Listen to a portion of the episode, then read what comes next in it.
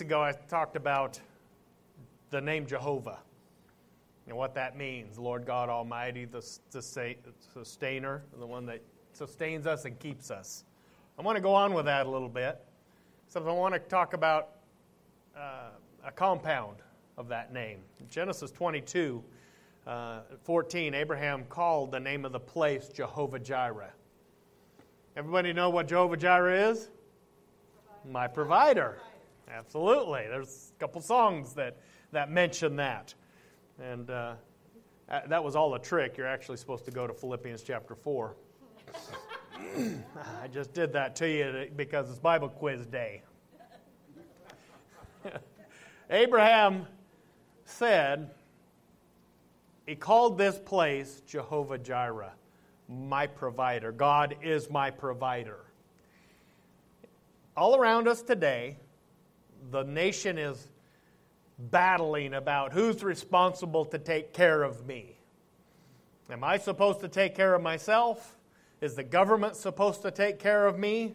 How do I get sustained? Who's going to take care of my food and my health care and my whatever and on down the line? And they argue and fight about it. But as a child of God, we realize that the government can't take care of us we also realize that we can't take care of ourselves. We don't have the means to do that. Every day that you have the strength to go to work is because God gives you strength. Every time that God opens a door to provide you means when you had no means, that's, that's because He's provider. He is the Lord God provider. He is our provision. Go to Philippians chapter 4. And I usually read, uh, you know, I like to use the Amplified quite often. I don't usually use that for the opening text, but I'm going to today because I like the way it brings this out. And I want you to, I'm going to read it slow. I'm going to try to read it slow because I want you to gather what is, what is being said here, what Paul is actually trying to uh, relate to us here. Philippians chapter 4. Everybody there? Philippians chapter 4 and verse 10, and it said, I rejoiced greatly in the Lord now that at last you have renewed your concern for me. Indeed, you were concerned about me before, but you had no opportunity to show it.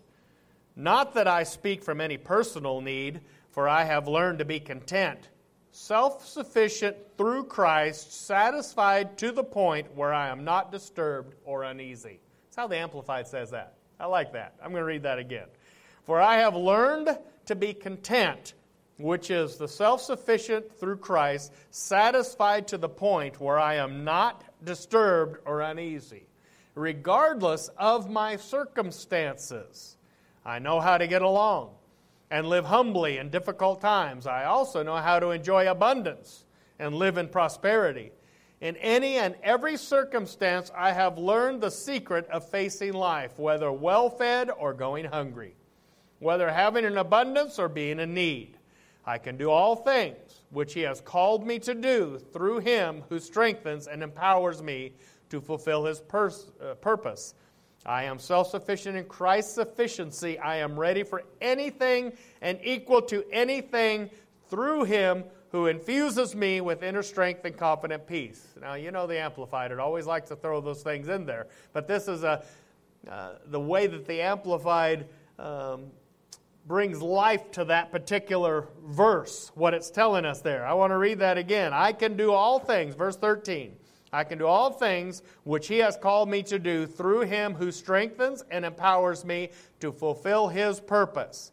I am self sufficient in Christ's sufficiency. I am ready for anything and equal to anything through Him who infuses me with inner strength and confident peace. Verse 14 Nevertheless, it was right of you to share with me in my difficulties. And you, Philippians, know that in the early days of my preaching the gospel after I left Macedonia, no church shared with me in the manner of giving and receiving except you alone. For even in Thessalonica, you gave me a gift more than once for my needs. Not that I seek a gift of itself, but I do seek the profit which increases to your heavenly account the blessing which is accumulating for you. But I have received everything in full and more, and I am amply supplied, having received from Epaphroditus the gift you sent me. They are the fragrant aroma of an offering, an acceptable sacrifice which God welcomes and in which he delights. And my God will liberally supply, fulfill, until full your every need according to his riches and glory in Christ Jesus. To our God and Father be the glory forever and ever. Amen.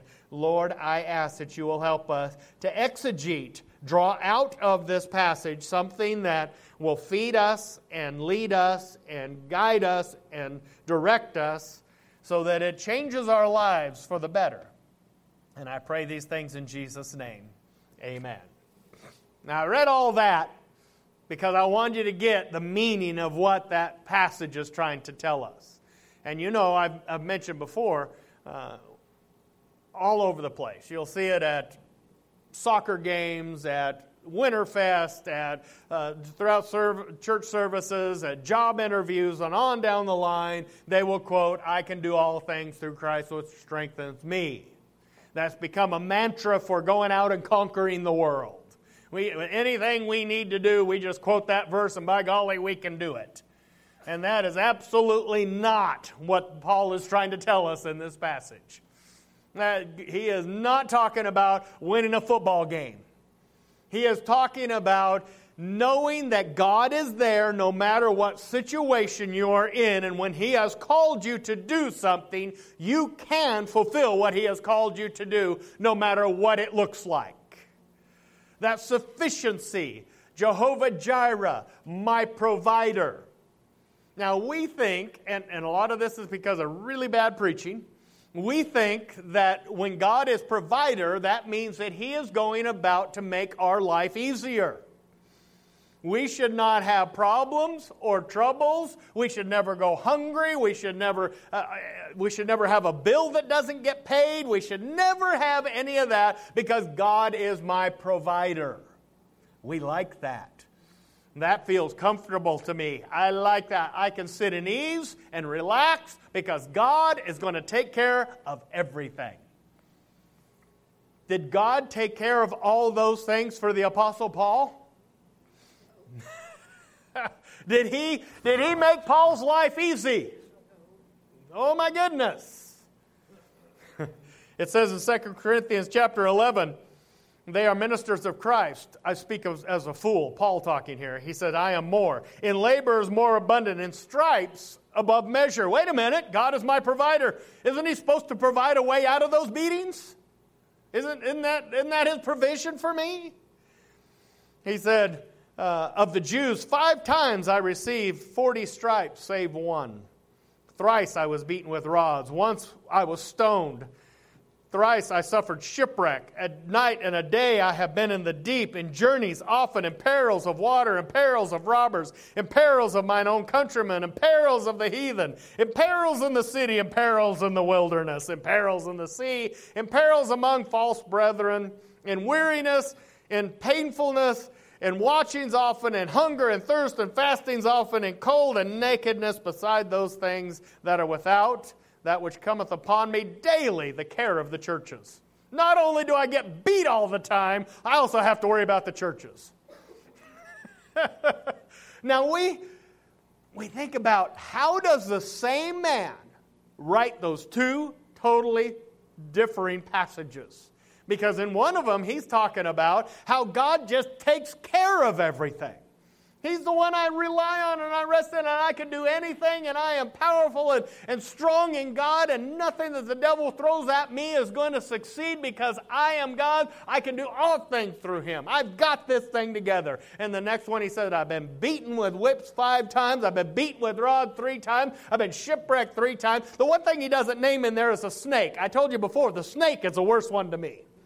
The snake biting him when he thrown wood on the fire would have been worse than the shipwreck and the beatings and the prison and all the rest. The snake and I, one of us would have definitely died, and I don't know if I'd have had the mind, the mind about me to throw him in the fire, but we would have been fighting it out on the shore. It would have been going on.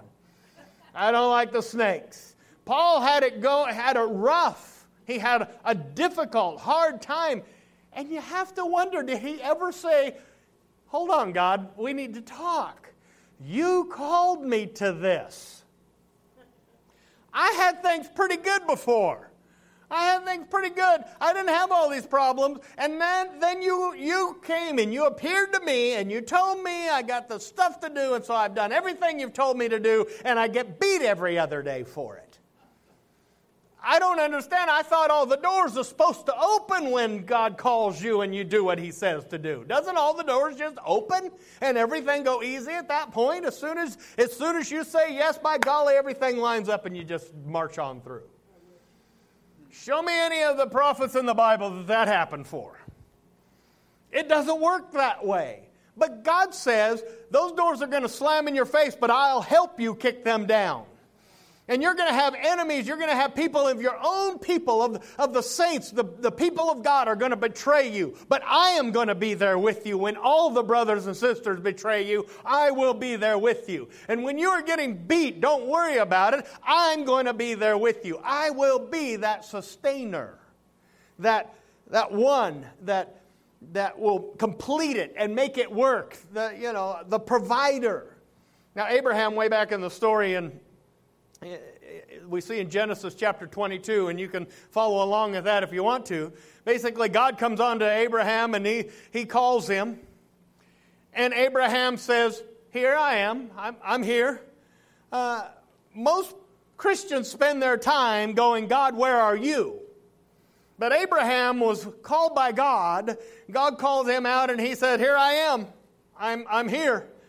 Let's go over there. Let's go real quick. Genesis chapter 22. I want to look at it. Genesis chapter 22. It says, And it came to pass after these things that God did tempt Abraham and said unto him, Abraham, and he said, Behold, here am I. And he said, Take now thy son, thine only son. Now you know the story. Abraham was old, Sarah was old. God came and he said, I'm going to give you a child. Sarah laughed. You know, you know the whole situation. Abraham was like, Yeah, you must be talking about somebody else. You, do you realize how old I am? I'm really, really ancient and I'm not really planning on having kids. God said, You're going to have a kid. And he's going to be the son of promise. And now, just a few chapters later, God is calling Abraham, and Abraham says, Yeah, God, I'm used to you now, man. This is great. You gave me a son. You have fulfilled my promise. This is amazing. I love it. And he said, Now I want to take that son that you love so much. See, here's the problem. We have a real tendency as human beings to put things before God. We do that. It may be a job, it may be a child, it may be a spouse, it could be a television show. You can go down the list, a million things that we'll put before God. You know what God's going to do at some point in your life? He's going to take that away from you. He's going to say, I need you to lay that thing down because I need to know that I am number one in your life, and that thing is standing between you and me, and that thing has to be out of the way. God called Abraham. I bet he had no idea what was coming.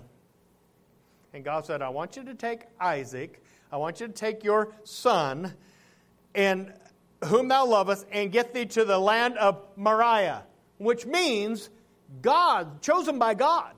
God's picking a place. When He puts you through the worst trial of your life, He's going to pick the place of that trial.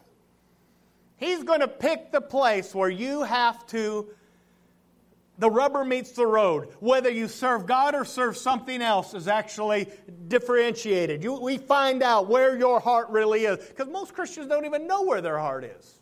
They don't really know. You remember where the Bible tells us, Examine me, O Lord, and see if there be a right spirit in me? Examine me. Well, you start praying, God, examine me, you might be really, really surprised at what you find when God starts doing that, examining. It may be a little bit shocking to you. And then he says to get into the land of Moriah and offer him there for a burnt offering upon the mountains, which I will tell thee of. I want you to put yourself in Abraham's shoes right then. Abraham was used to being called away.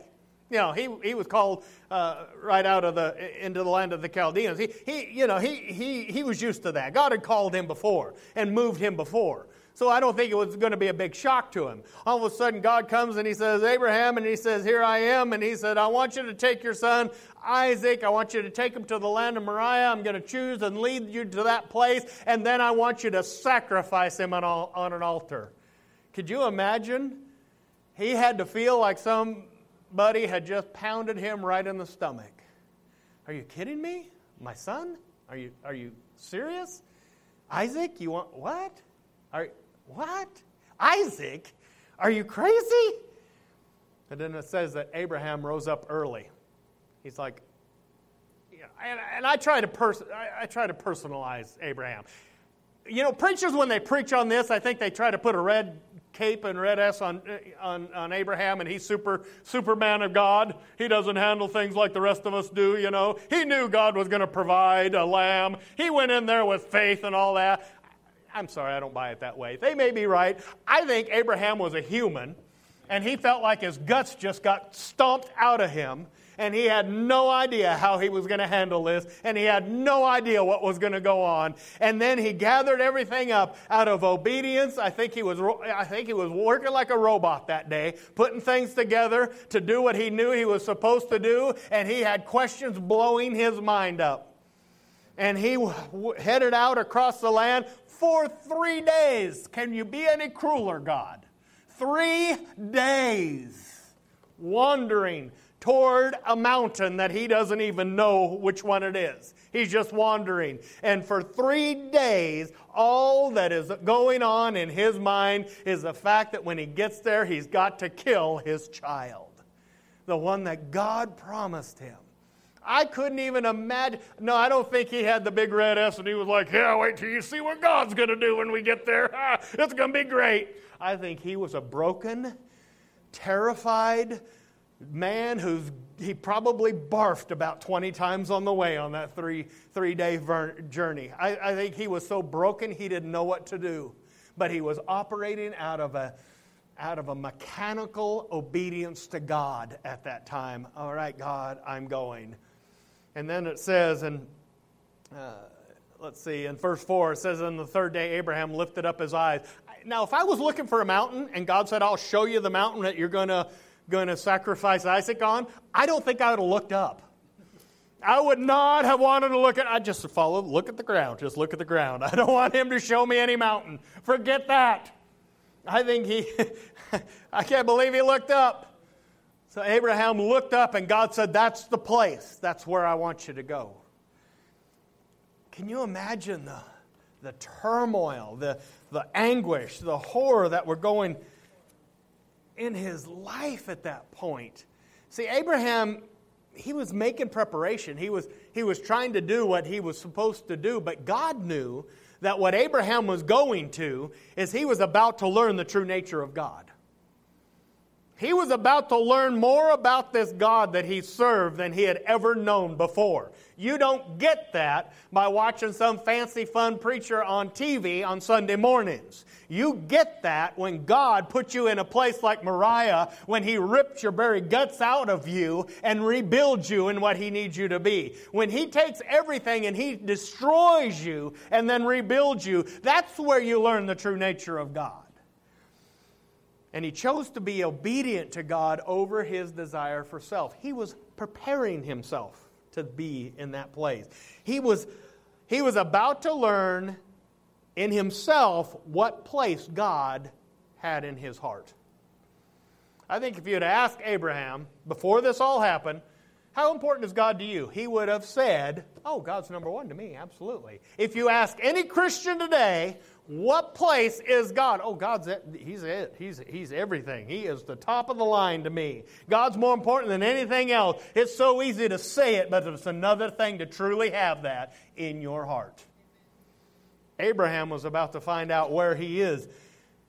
Basically, Abraham was preparing to kill his son, this son that God had given to him. Can you imagine what he was thinking as he's wandering three days in the wilderness? Did I hear God correctly?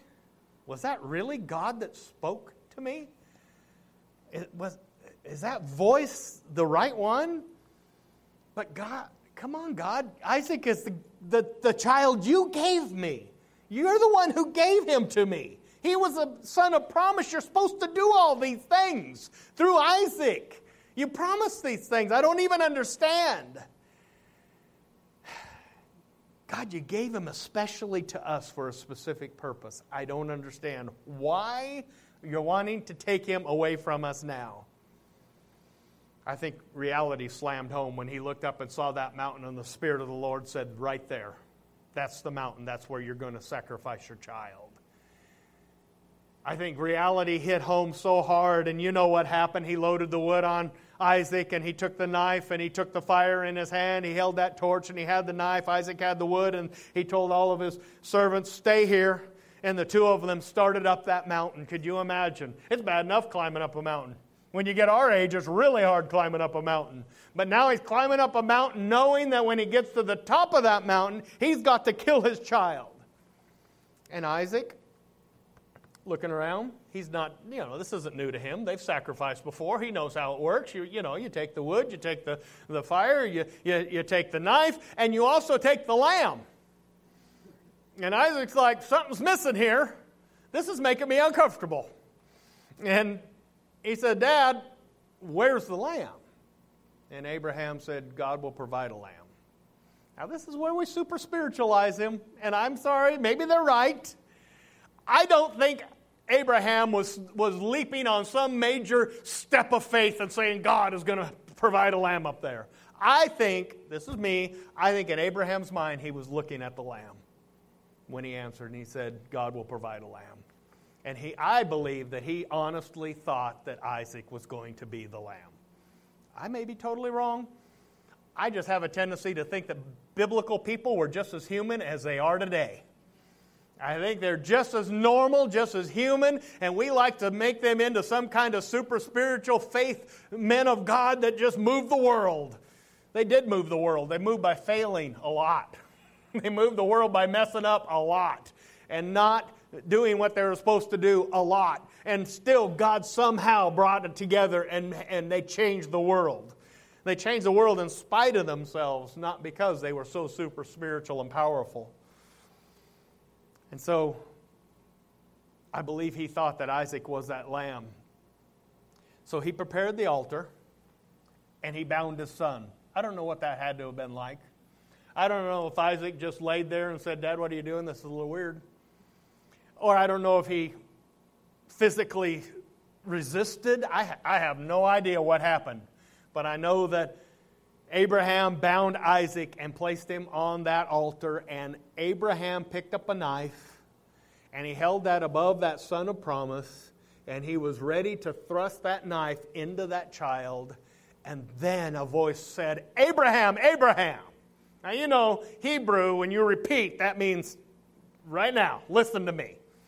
It's like when you tell your kid, Junior, Junior, you know, you say it a couple of times. First time they ignore you, second time, the kid knows exactly which time their name is named when the spanking comes next. They know. Dad may say their name four times, mom may say it seven times. They know in their mind, if they say my name one more time, I'm going to get a spanking. They know that. Abraham is ready to do this, and God calls and says, Stop, don't do it. The very moment. See, Abraham had to come to the point in his heart where God was more important than Isaac. And I, why did God take him to that point? He could have he said, "Yeah, you went you know, you gathered everything up. I know you're serious. Or you, you know, you wandered three year, three days, three years, three days into the into the wilderness to do this. I know you were serious. Eh, he could have stopped him at any point. I don't believe that it was for God's benefit that God waited until that last moment to, to stop him. I believe it was for Abraham's benefit. Abraham had to know, yeah, God really is more important to me than anything else because God took him right to that point, right to that very moment. And can you imagine? Now, we have some Pentecostals in here. When God stopped Abraham and said, Don't kill Isaac, could you almost see a Pentecostal dance going on right there? I bet that fella got happy. And he looks over and he sees that, that ram in the, in, the bush and he goes over there and he says, There it is. And he was probably shocked beyond all measure. I can't believe it. This is incredible. This is amazing. And he calls the place Jehovah Jireh, my provider. God provided at the very last instant. Has God ever provided for you at the very last instant? Yes. Oh boy. Times when you said it's too late, there's nothing more, there's no more answer, I'm stuck, I'm everything is going to pieces and God says, "Ah, you goofy kid, here. I'll take care of you." and you thought it was all wrapped up. You thought it was over. See, true faith is not rising above these trials. True faith is coming through those trials trusting in God. See, we like to believe that true faith, if you have enough faith, you don't go th- through those problems. That's not what faith is.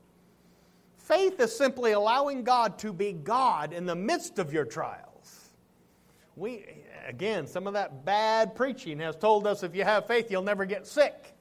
If you have faith, you'll never, never go through marital problems. If you have faith, you'll never lose your job. If you have faith, you'll always have money in the bank account. If you have faith, you'll have everything you want. And we've all heard that kind of preaching. It's heresy. Faith is what carries you through when you do lose your job. Faith is what carries you through when you go to the doctor because your, your, your body is, is numb and the doctor says you have a brain tumor and we need to get you into surgery. Faith is what gets you through when you go to the doctor and you find out you have cancer and you can go down the list. Faith doesn't make those things not happen. Faith takes you through those things all the way from beginning to end. Faith is what gives you the ability to trust God, rejoice in God, love God, even when everything like that is happening. That's what faith is. Faith is when we see no answer. And I honestly believe Abraham saw no answer when he was going up there. Again, I may be all wrong. That's all right because the Bible doesn't say which way it is. I personally think he was very human and he saw no answer. He went up there thinking and believing he was going to kill his son. And faith is what carried him up that mountain and put that knife in his hand and had him about to do what he was supposed to do. Faith is what gets you through when the situation looks hopeless. Absolutely hopeless. Faith is what gets you through when it seems meaningless what you're going through. God, there's no reason for me to go through this. Why am I in the midst of this? There's no reason for what I'm dealing with right now, God. But I choose to have faith in the one the Almighty King, the one that's gotten me through so many times before. He, he has never changed.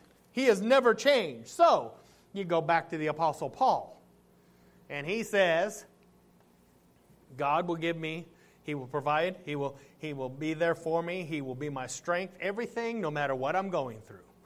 He is the one that takes care of me no matter what is happening.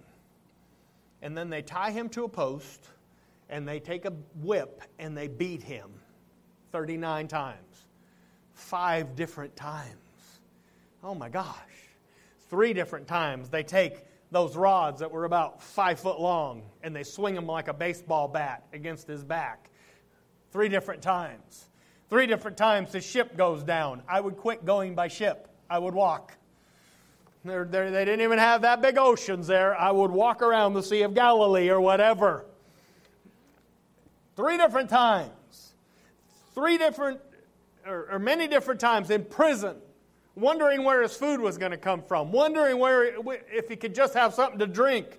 He said he was cold. Wait a minute, if I have faith, then I'm, not supposed to be warm? No, not necessarily. He even said he went without clothing that he needed. And yet, God was his provider. How can he be the provider when I'm going without things? That doesn't make sense because God's Word tells us He will provide all of our needs according to His riches in glory. Now, see, going back to the way that things are often preached God owns the cattle on a thousand hills, so that means I get them all. That's not what it means. That means my father owns the cattle on a thousand hills and he has the ability to take care of me. Does not mean I get the cattle. It means that he has the ability to take care of me. When God is the creator, the mighty, the powerful, the, the, the, the everlasting one, he has the means to get us through, and we have to realize he will get us through. That doesn't necessarily mean everything's going to be simple and easy and fun. In fact, and I've often said, when somebody surrenders their heart and life to Jesus Christ, they better be ready because things are about to get really complicated. Life was easy before you got saved, it gets difficult after you get saved. When you truly surrender to God, you better believe that the enemy is going to try to get his property back. And things will get difficult. So Paul went through all of this. And I'm sure he said in his mind many times, Here's an idea, God. Since you called me to preach this gospel, how about stop making it so hard? how about making it easy some? You're the one that told me to do this. Shouldn't you make it easier? Yet God is its provider. Children of Israel saw it over and over and over again. They got chased to the, uh, to the shores of, of the Dead Sea after the, they were uh, escaped from Egypt. They got chased the armies of Egypt bore down on them and, and they were about to be wiped out. And God provided by parting the Red Sea and they walked across on dry land. You know what they had to do? They still had to run to the sea. They still had to stand there wondering when they see the, the plume of dust as the armies are coming for them. And then they still had to run across that, that area to the other side. He didn't just wipe the he could have wiped the armies out before they ever got there. Why didn't he do it that way? Because you'll find out that God puts you through those things to build your faith. The children of Israel, if, if the armies of Egypt had been coming their direction and God would have just wiped them out, that would have been the end of it. They would have never had the testimony of watching an ocean part before them and the land dry up in front of them. They would have never been in that situation. They went into the wilderness and they began to thirst almost to death, and they were crying unto God, God, you, you delivered us out here. You took care of the armies of Egypt, and now we're dying of thirst. What is wrong? Well, I don't get it. And then God provided as water rushed out.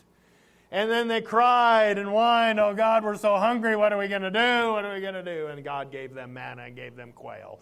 Every time they had to come to that point, and God showed himself miraculous and powerful by taking them to the brink of, uh, of failure and then showing himself real.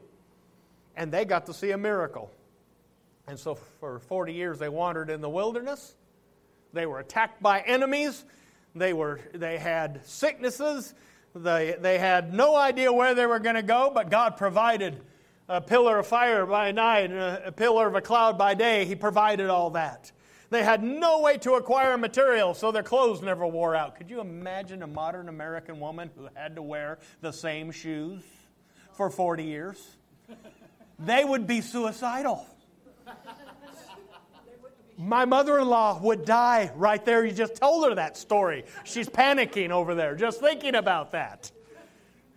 She has shoes for every day that she's ever lived. Oh, let's see, that was July 18th of 1972. I wore those. She still has them, I'm sure.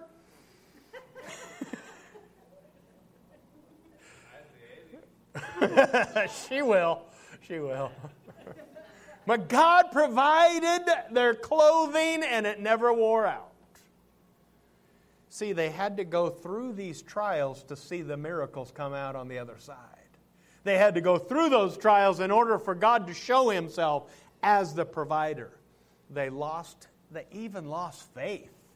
The children of Israel even lost faith. And yet God provided for them over and over again. God is our provider. He is not a recliner. He is not, he's not one to make everything easy. He's not even concerned about making everything easy. In fact, He loves us so much, He makes things difficult for us. We see that today when we have children who have never had chores, never had a hardship. Parents are so worried about them not, you know, not going through the struggles they did. And let's give our kids everything they want so that they're happier. They don't have the, the battles and they have all the things that we didn't have. And those kids grow up and they're worthless. They have no work ethic. They have no ability to get anything done. I'm not talking about you. I know you guys have to work. Don't look at me like that. but the children who grow up strong and have a work ethic and know what to do, their parents made them work. They had difficulty, they struggled, they battled. If they wanted a bicycle, they went and worked for a bicycle. If they wanted a game, they had to work for a game. They had to work and, and labor and earn what they got. God is, loves you enough to make you work and labor and strive to get what you get. He loves you that much. Can you pray with me? Father, I thank you for being our provider. I realize, God, that we often don't mentally conceive that, Lord. We sometimes forget that you're the one who provides for us. Lord, I thank you, God, that you are truly our provider. You, you put our backs to the wall. You make us think we're going to fail. You require of us things that we don't even think we're capable of giving. You, you challenge us because we need it to make us strong. I thank you, Lord, that you are the provider that gives to us in the midst of all of that, all those battles, all those struggles, all those, those turmoils in our lives. You provide our needs. We want so bad for our wants, God, but you provide our needs. I thank you for that. Praise you, Lord. I pray, God, that you will give us the ability, Lord, when you call and say, I want that thing that you're holding up before me, that thing that is more important than I am. I pray, God, that when you call for that thing in our lives, we will be willing to lay it down. Father, I pray for every heart here to be focused primarily on you and that you uh, will be the most important thing in our lives, the most important person, the most important thing that we even look to, Lord. Father, I just, I just ask God that you will take us to that point of complete and total surrender to you.